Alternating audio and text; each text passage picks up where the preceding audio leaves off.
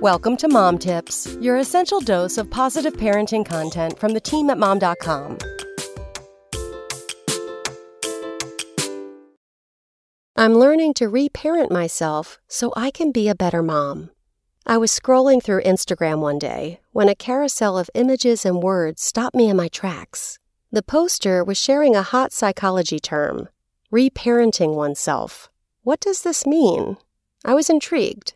I went on to discover that as children, many of us sustain psychological difficulties that resurface when we become parents. For example, if we struggled with unvalidated anxiety as children, when our own child comes to us with a worry, our instinct may be to shut them down or dismiss their fears. However, that's not helpful, not to our child, nor to us. Thankfully, when we realize that there's some deeply rooted unresolved childhood issues, there's hope in the form of learning to reparent ourselves. According to experts, the idea of reparenting is healing old wounds and giving our inner children what they needed when they were younger. But how do you begin to heal?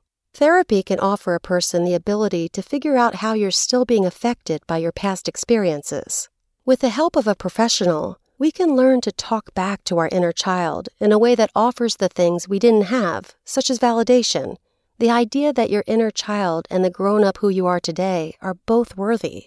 Don't forget to also clap back at the negative, untrue messages you received as a child by reminding your inner child that the messages she received from caregivers were likely from the caregiver's own unresolved issues. Something else that can help is to give yourself the gift of experiences that you didn't have as a child and now regret. This could mean traveling, taking certain classes you were denied, buying certain things anything you can now access as an adult and give to yourself to help heal. Activities like journaling and self reflection can also be very helpful along the way. If you're thinking this sounds like hard work, you'd be right, but that doesn't mean it won't ultimately be rewarding. As you help reparent your inner child, you are also helping your adult self find a way to a life where you feel healthier, and at the same time, it will help you be a better parent to your children. It's never too late to change. Come back tomorrow for more mom tips. SpokenLayer